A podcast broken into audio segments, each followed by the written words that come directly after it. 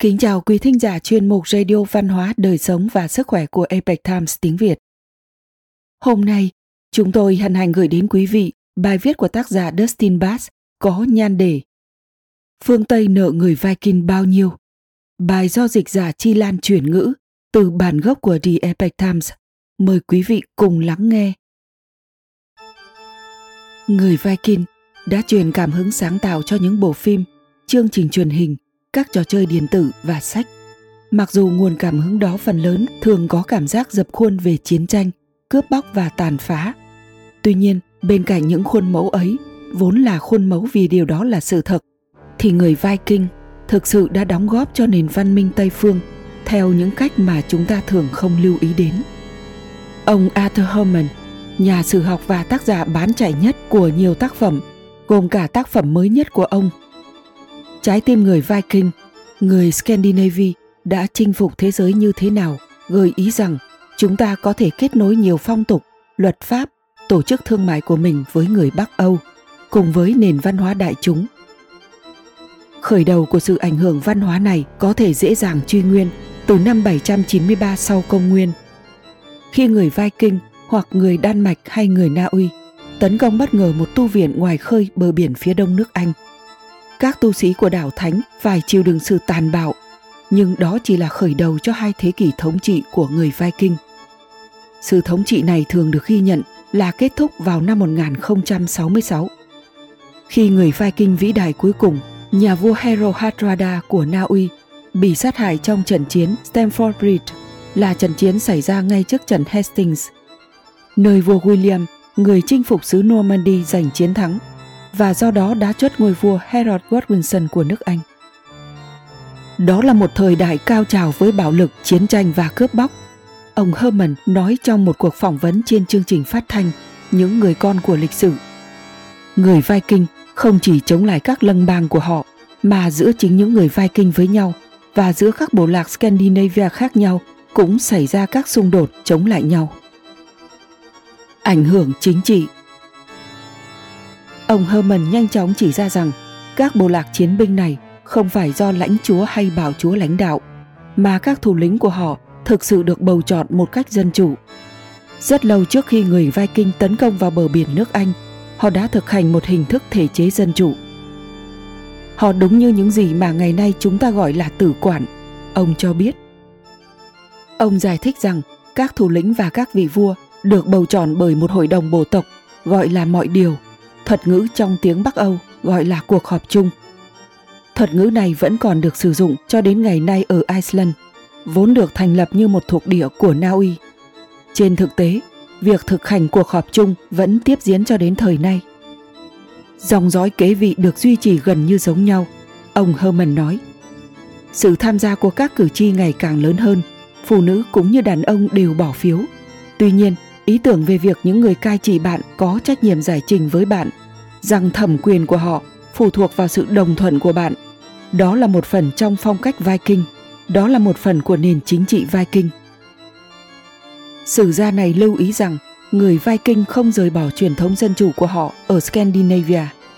Họ mang nó theo bất cứ nơi nào họ đặt chân đến, bao gồm nhiều nơi trên khắp châu âu và địa trung hải. Người viking đã để lại ảnh hưởng lâu đời ở Anh đối với tư duy chính trị trong các điều khoản giải quyết đất đai, luật pháp, phong tục và ngôn ngữ. Ông nói, sự kết nối trực tiếp từ những ý tưởng Anglo-Saxon của chúng ta về nền dân chủ đến hội đồng bộ tộc Viking là một kết nối lâu dài, nhưng rất rõ ràng và có ảnh hưởng.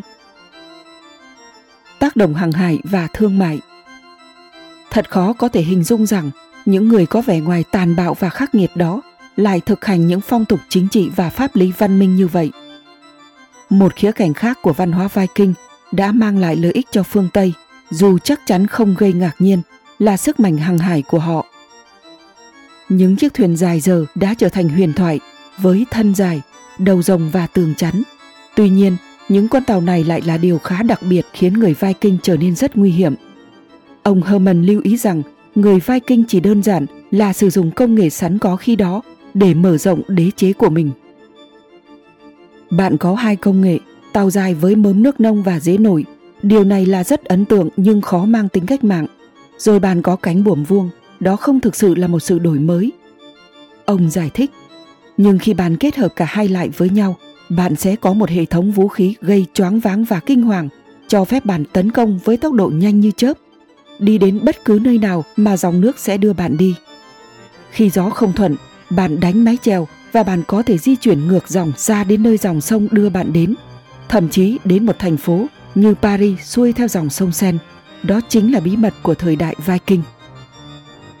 Mặc dù người Viking như đã đề cập ở trên thường được biết đến với việc bố giáp, ông Herman đưa ra thực tế rằng họ cũng nên được nhớ đến vì hoạt động giao thương và sự tiến bộ của họ trên các tuyến đường thương mại của khu vực và toàn cầu. Những mô hình đột kích của người Viking đó đã trở thành hình mẫu giao thương, tạo ra toàn bộ mạng lưới thương mại toàn cầu, trải dài từ Đông Âu đến thủ đô Constantinople, vươn xa về phía đông như Bát Đa, xuyên suốt Bắc Âu và đến Ireland. Tiếp theo là Iceland và Greenland. Và cuối cùng là đến bờ biển của Bắc Mỹ. Ông nói, người Viking đã thiết lập một mạng lưới thương mại toàn cầu mà thực sự không bao giờ suy giảm và nó đã trở thành cơ sở cho hệ thống thương mại Đại Tây Dương trong các thời kỳ sau của thế kỷ 16 và 17. Một sự thật rất thú vị về những cuộc đột kích và giao thương đó là việc phụ nữ được tìm thấy trên những con tàu dài là điều rất phổ biến. Ông Herman đã chỉ ra bằng chứng, cụ thể là bằng chứng DNA, đã củng cố rằng những thiếu nữ mang khiên không chỉ là truyền thuyết Bắc Âu mà là sự thật. Điều đó cũng chứng minh quan điểm cho rằng phụ nữ được hưởng một mức độ độc lập và tôn trọng luật lệ cũng như phong tục. Theo sử gia Herman, tốt hơn nhiều trong số các xã hội khác của thời kỳ đen tối. Ảnh hưởng đến nền văn hóa đại chúng Tất nhiên, người Viking có nhiều lý do hơn là những thiếu nữ cầm khiên, nổi bật trong số các nền văn minh cùng thời của họ. Và có lẽ đây là lý do rõ ràng nhất và đáng chú ý nhất ảnh hưởng của họ lên nền văn hóa đại chúng từ thế kỷ 19 đến thời nay. Ông Herman chỉ ra rằng phương Tây chịu nhiều ảnh hưởng của người Viking vì những gì họ để lại từ các nhà thơ Scandinavia cổ xưa. Những người đã sáng tác các bài thơ và câu chuyện dài về lịch sử Scandinavia bằng ngôn ngữ Bắc Âu cổ. Những tác phẩm văn học này đã cho ra đời ở dạng tài liệu, chuyện thần thoại và sử thi của người Bắc Âu, mà cuối cùng được khám phá, được tái xuất bản và được tôn vinh trong suốt nền văn hóa phương Tây. Về mặt lịch sử, sử gia Herman chia sẻ rằng chính tác phẩm truyền kể của Eric Đỏ đã cung cấp những manh mối đầu tiên về việc người Viking đã đến Bắc Mỹ và thiết lập một khu định cư trước khi nhà hàng hải Christopher Columbus đến. Một cách hư cấu, tác phẩm Câu chuyện thần thoại Volsunga kể về chuyện của chiến binh hùng mạnh Sigurd và hành trình tìm kiếm kho báu được con rồng Pháp nờ cất giấu và giữ bí mật. Điều đã truyền cảm hứng cho con rồng Smaug và các yếu tố khác trong tác phẩm Người lùn Hobbit của nhà văn Tolkien. Tuy nhiên, trước khi nhà văn Tolkien tạo ra câu chuyện giả tưởng kinh điển của mình, thì nhà soạn nhạc người Đức Richard Wagner đã lấy cảm hứng từ câu chuyện thần thoại Volsunga để sáng tác ra vở opera tựa đề Chiếc nhẫn của người Napling của ông. Những vở opera tiếng Đức này đã dẫn đến bộ ba tiểu thuyết giả tưởng của tác giả người Anh. Dẫn đến bộ phim sử thi truyền thể từ bộ ba này của đạo diễn người New Zealand Peter Jackson đã thu về gần 3 tỷ đô doanh thu vòng vé toàn cầu. Thêm vào đó, tác phẩm câu chuyện của gia tộc Eagle và câu chuyện về Injo và các bản thảo viết tay những câu chuyện dân gian thần thoại của Bắc Âu đã ảnh hưởng đến một số nhà sáng tạo có tầm ảnh hưởng nhất thời nay, bao gồm nhà sản xuất phim George Lucas với tác phẩm Chiến tranh giữa các vì sao, nhà văn Rowling với loạt truyện Harry Potter và biên kịch George Martin với tác phẩm Trò chơi vương quyền. Ngoài ra còn có các nhân vật thần thoại Bắc Âu trong các bộ phim Marvel và các bộ phim chương trình truyền hình khác nhau của người Viking, trò chơi điện tử và vô số tiểu thuyết. Những câu chuyện cổ của người Viking vẫn có sức ảnh hưởng đến việc định hình nền văn hóa đại chúng đương đại. Sử gia Herman bày tỏ, cách chúng ta nghĩ về giả tưởng, văn học và các nhân vật, những lĩnh vực tiềm năng, rất nhiều trong số này đâm chồi nảy lộc từ các câu chuyện cổ gốc Bắc Âu đó. Năm tháng trôi qua, người Viking gần một thiên niên kỷ sau khi vị vua vĩ đại cuối cùng của họ băng hà vẫn tiếp tục ảnh hưởng đến nền văn minh phương Tây ngày nay. Quý thính giả thân mến, chuyên mục radio văn hóa, đời sống và sức khỏe của Epoch Times tiếng Việt đến đây là hết. Để đọc các bài viết khác của chúng tôi, quý vị có thể truy cập vào trang web epochtimesviet.com. Cảm ơn quý vị đã lắng nghe, quan tâm và ghi danh theo dõi kênh.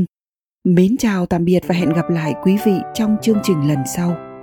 Kính chúc mọi điều bình an và tốt lành tới quý vị cùng người thân.